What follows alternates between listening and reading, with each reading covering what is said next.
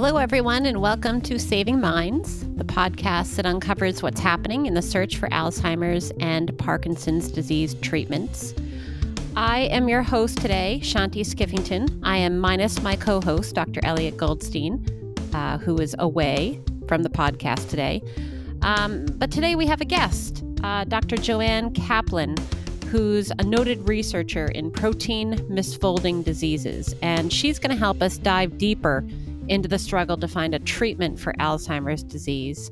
She's currently the Chief Development Officer at ProMIS Neurosciences and has recently authored a paper, uh, several papers, in fact, but one of which we're going to focus on. And that one explains the importance of selectivity as researchers continue their search for a way to stop Alzheimer's disease. So we're going to speak with her about it today. So, welcome, Joanne. Thank you for joining us. Thank you, Shanti. It's a pleasure to be here. Thanks for inviting me. So, before we begin, um, why don't you just tell us a little bit about yourself and share what brought you to the field of research that you're in? Yes. Um, so, I grew up in Montreal, in Canada. So, I did my studies at McGill University. Uh, as far back as I can remember, I always wanted to be a scientist. I just knew that I wanted to be in the lab, doing experiments, discovering new things. So I did my Bachelor of Science at McGill and then a PhD in microbiology and immunology. Uh, after that, uh, I did some postdoctoral research at the Albert Einstein College of Medicine in New York and then Hahnemann University in Philadelphia. And that's when I decided to make the move from academia to industry because I wanted to do research that translates into drugs for patients. And to do that, you really have to be working in a company that has the infrastructure to, to do that. So then I spent uh, most of my career at Genzyme, which is a biotech company in the Boston area. I was there for 23 years. Uh, that's a really long time. And I was there for that long because it was really uh, an exciting place to be uh, got the chance to take part in emerging areas of research like gene therapy, cell based therapies. I got to work on multiple diseases like inherited disorders like cystic fibrosis, uh, autoimmune diseases, cancer, and of course, what is my current interest, neurological diseases. So during that time, I learned a lot about drug development and uh, I was part of the team that brought two new drugs to patients with multiple sclerosis. Uh, the two drugs are named Lemtrada and Aubagio. And uh, multiple sclerosis, or MS, uh, that's a neurological disease where even not that long ago, th- there was absolutely nothing for the patients. And now the patients have multiple options, good options for, for their disease. And I feel that um, Alzheimer's is currently at the stage that MS used to be at when, when there was a, a pressing need for effective treatments. Uh, and now we are at the cusp of achieving this goal. So, with the uh, the aging population and baby boomers like myself, Alzheimer's is really one of the greatest medical challenges that that society is facing. So, three years ago, uh, I met uh, Dr. Goldstein and Gene Williams, and I was very excited to join ProMIS Neurosciences as the Chief Development Officer because I feel that the company is in a very unique position to develop a successful therapy for Alzheimer's. And this was a really great opportunity to be part of it and to, to help make it happen. So recently, I wrote uh, a white paper on the importance of selectivity for therapy. And the reason I did this was uh, to help put in perspective the recent failures that, that have occurred in clinical trials for Alzheimer's patients. And that rather than be discouraged by all these failures, uh, help understand what these results have been teaching us and, and how we can apply this knowledge to future trials to achieve a, a better outcome. Well, we're really glad that you came to join us to talk about this because part of what we're trying to do on this podcast is get behind what can be some very disappointing headlines and talk about all of the great things that are happening as uh, researchers continue to search for a therapy. So, um, for those listeners who are new to our podcast, I just want to point them to episode one, where Dr. Elliot Goldstein, my co host, shared a lot of important background on Alzheimer's disease and why there's still no currently available treatment that can stop the disease. Uh, and that episode is a really good primer for this one, which is really our sort of dig deeper discussion. Um, so let's get started. Joanne, your paper, which I had the opportunity to read, explains why researchers uh, must focus on developing treatments for AD that can attack the right toxic protein and attack it with with really precise uh, precise mechanism. And I know scientists call this selectivity. So I know I'm asking you to summarize decades of research with my next question, but can you give our listeners a quick overview of the struggle that the research community has really had uh, in trying to find some kind of therapy for this disease. Yeah, so really the uh, the understanding of what causes Alzheimer's disease has, evolved over time as more and more information becomes available, uh, and it will continue to evolve. Uh, but at this stage, there's a, a, few very important facts that that have emerged, and one of them is well, we probably have been going after the wrong target. Um, so, what we know now is that uh, the damage to the brain in Alzheimer's, it all starts with a normal protein called amyloid beta or A beta. And this protein, A beta, under certain conditions like aging, uh, can misfold into a toxic form. And it forms little toxic clumps called toxic oligomers. And these little clumps can cause more A beta proteins to misfold. And it's like a domino effect that the toxic oligomers then propagate through the brain over the years, uh, killing neurons and giving rise to the gradual decline that, that you see in patients. And that's the current understanding. But at first, uh, it was thought that it was A beta plaque that was responsible for killing the neurons meaning th- those uh, insoluble, dense deposit of A beta that you find in, in the brains of patients. They're very characteristic of the disease. You can see them on MRI, but the plaque being there doesn't mean it's the cause of disease. And I think that has been misleading because now it has become very clear that that plaque is not the culprit. Uh, you can take plaque from an Alzheimer's brain and put it on neurons in a dish and it doesn't kill the neurons. Uh, you can even clear plaque from the brain of patients. One of the antibodies that was tested clinically, called aducanumab, did accomplish that. It cleared plaque, but ultimately it did not slow disease progression. So, really, what we have to go after are the toxic oligomers. And there are now many studies showing that this is it, this is the main culprit and that other forms of the protein, like single molecules of amyloid beta or monomers, uh, large aggregates of A beta or plaque, are not the problem. They're the wrong target. And also, uh, what has come to light is that uh, another protein that is involved in Alzheimer's disease is called tau. And just like A beta, it can form toxic oligomers, those little toxic clumps and propagate throughout the brain. And what has been found is that A beta oligomers are the trigger that cause the misfolding and aggregation of tau. So it's sort of like a, a one two punch that is taking place. You have A beta oligomers that get things started and are toxic, and then they recruit tau, which then becomes toxic and propagates. So if you can stop the A beta oligomers, you can indirectly stop tau because that comes first. But um, ideally, you would want to target both types of oligomers, and that this is the new way of thinking. That's very interesting. Uh, it's something that's certainly lost in the headlines that you see about the recent failures, and it's it's helpful to understand uh, that the toxic oligomer is the root cause and that it leads to tau's role, which is capturing a lot of attention now. So that's very helpful. Thank you. Uh, not to get too technical here, but Joanne, I read in your paper, and I thought perhaps you could explain it for our listeners, uh, that you were talking about the significance of the blood brain barrier.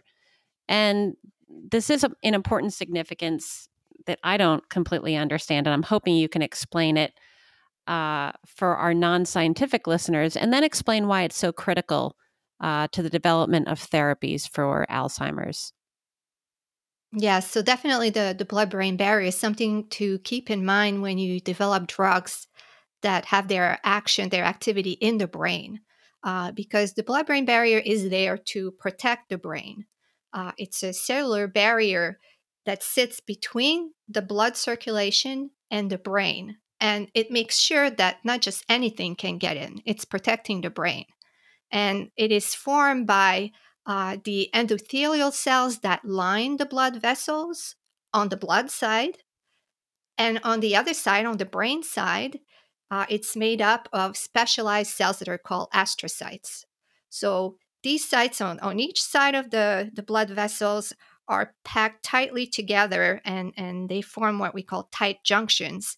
So they're very tight together, and their job is to not let anything dangerous get in the brain but it's a double edged sword because at the same time, they can also keep out drugs that you want to get into the brain. So you have to, to keep that in mind when you're designing drugs. Uh, you can design your drugs to naturally uh, be adept at crossing the blood brain barriers. But when you're talking about antibodies, they're, they're pretty large molecules.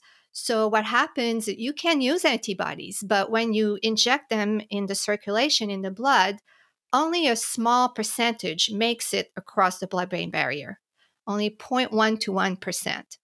So, that little bit that gets in, uh, you have to make it count. And this is why the selectivity for toxic oligomers is so important because if that little bit that gets in attaches itself to plaque or monomers, which are not the cause of disease and which happen to be very abundant in the brain. Uh, in comparison to the oligomers, which is, which are kind of a rare species, they're in low concentrations in the brain. Uh, it means that you're wasting your ammunition. This this kind of indiscriminate binding takes the antibody away from the real target and reduces the effectiveness of your therapy. So, what we want, what we're after, is that everything that gets in will own in on the oligomers. And unfortunately, none of the antibodies that have been tested to date in the clinic have had this degree of selectivity, but that is what ProMIS is trying to accomplish. So that was very helpful. Thank you. And along that same vein, uh, selectivity is also important according to your paper because there are some potentially protective benefits of amyloid beta.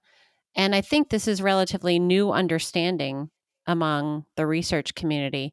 Can you explain this for our listeners?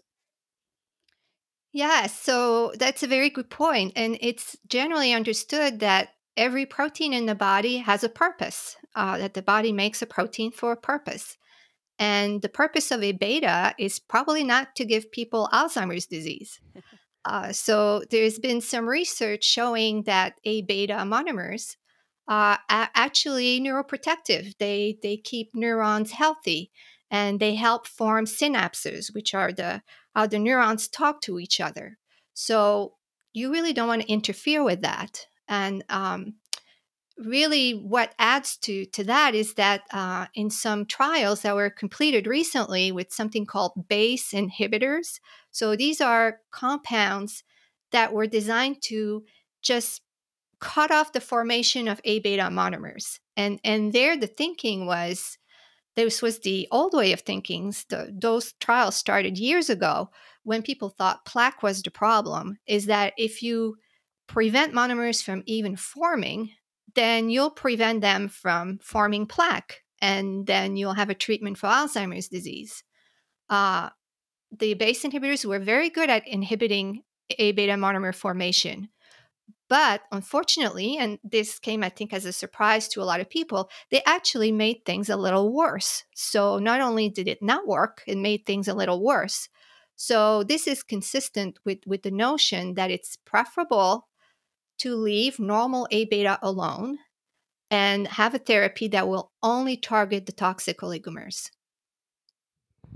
So you had a fantastic, uh, fascinating graphic rather in your paper uh, that that kind of provided a nice visual outline of what the research community has learned from all of its attempts to you know hit a shot on goal get that therapy and and and its failures and i know we can't show it to our listeners but is there a way you could summarize it for them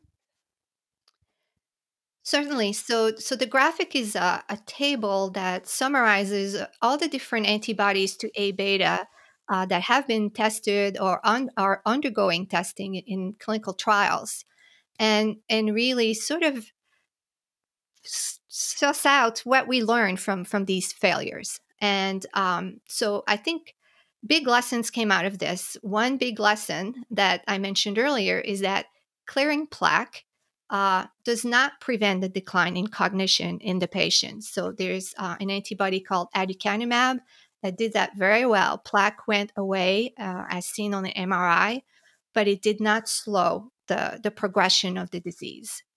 And another thing that came to light is that actually binding plaque has an increased risk of side effects. Uh, when antibodies like aducanumab, bapineuzumab, um, BAN 2401. There's a number of antibodies that bind plaque. Uh, when they do that, they actually cause inflammation in the brain. And some of the patients, not all of them, but some of the patients uh, get swelling of their brain, brain edema, and microhemorrhages, a little bit of bleeding in their brain. So obviously that that's uh, not safe, and it it limits uh, how much antibody you can give. Uh, you want to dose as high as you can because as I said earlier, only a little bit gets across the blood brain barrier. So the, the more you give, the more you can get across. But if you bind plaque, you cannot go uh, very high in dose because of, of those potential side effects. So, lesson number one don't go after plaque, don't bind plaque. Um, lesson number two don't go after the monomers uh, for some of the reasons we already discussed. Um, and there's an antibody called solanezumab that was designed to do that. Is uh, it just really was focused on monomers, and um, it it did not work. And then there are other antibodies that are kind of promiscuous and bind monomers, uh, and but they also happen to bind oligomers. So you would think, well, okay, they bind monomers, but they also bind oligomers, so it should be okay. But it's not because there's so many more monomers in the brain than oligomers that it's all all the antibodies wasted on the wrong thing and they those antibodies have not been efficacious so what you want to do again you come back to to the notion of targeting the toxic oligomer and so it's a trail of disappointing results but we learned a lot and it, it really told us very important lessons about what the real target is and how we could be successful in the future. So, failure has taught the Alzheimer's research community a lot. And those learnings have been incorporated into the newer studies that are being initiated soon and the research being done now. But what about some of these studies that were designed perhaps before we knew everything we've learned uh, from these failures this year. Uh, some of these some of these studies are are in phase two and phase three. Uh, what can we expect from these studies, perhaps in the year ahead or next year, as they're releasing more data? Yeah, so some studies are, are still ongoing with antibodies that maybe don't have the ideal profile that I described. Uh, so there, there could be more failures in, in the future but some of them, like uh, the BAN 2401 antibody, already is an, an improvement uh, in terms of being a little more selective than the others. So uh, potentially, it could be a favorable outcome. Uh, but there are also new approaches being developed to have more of a laser like focus on, on the toxic oligomer. And this is what ProMIS is doing, uh, where we have the capability of determining which portion of a beta uh, becomes exposed when those little toxic clumps are formed. And we have made antibodies against these regions, or we call them epitopes, that are very exquisitely selective for the oligomers. And, and we expect that their selectivity uh, will give rise to greater efficacy and safety, uh, and that we'll be able to give safely high doses because there is no binding to plaque uh, or monomers. So I, am very hopeful uh, that this will give a better outcome. And there are also uh, researchers that are focusing on other aspects of the disease, uh, such as uh, targeting neuroinflammation or blood vessel integrity. Uh, Alzheimer's is a multifactorial complex disease, and ideally in the future, we'll have combination therapies for the patients. Uh, and I feel very hopeful that with all the knowledge that, that we've accumulated on the biology of Alzheimer's, uh, that we will have treatments on the horizon for patients to have options. So, also, I understand, and this is some late breaking news, but you are presenting data on Alzheimer's disease. Net, uh, when this podcast airs, you will have presented it uh, during the same week. Can you tell us a little bit about the data you're presenting? I think it's at the Keystone Symposium. That's right. It's a, a Keystone Symposium, which is basically a week dedicated to neurodegenerative diseases where experts come from all over the world to, to spend a very concentrated week talking about disease mechanisms and approaches to disease. And uh, what I will be presenting on behalf of ProMIS really is all the data that we have with our lead antibody candidate called PMN 310 which is uh, an antibody that is highly selective for toxic oligomers. So I will uh, show the data on what this antibody binds to and how then it will it binds only toxic oligomers, not monomers, not plaque, and that this binding translates into favorable biological activity, desirable biological activity, meaning uh, that, for example, um, in cultures of neurons, it protects the neurons from being killed by oligomers. Uh, and that um, was also, we were able to show that in, in live animals, in mice, uh, that it will prevent the mice from losing their memory when they're injected with toxic oligomers. So, this is a, a, model of Alzheimer's disease where you inject the mice in their brain with toxic oligomers and they lose the ability to remember things. Uh, and so, there's it's a behavioral assay where you show them different objects and, and you can see based on how much time they spend exploring a new object versus something that they've seen before, whether they remember or not. Uh, and our antibody is able to preserve their ability to remember. Uh, and then if we look at the brains of these mice, their neurons are in better shape. Uh, there is less inflammation, uh, there is less destruction of the neurons. So, all that we would want to see for an antibody that we will be taking to into clinical trials.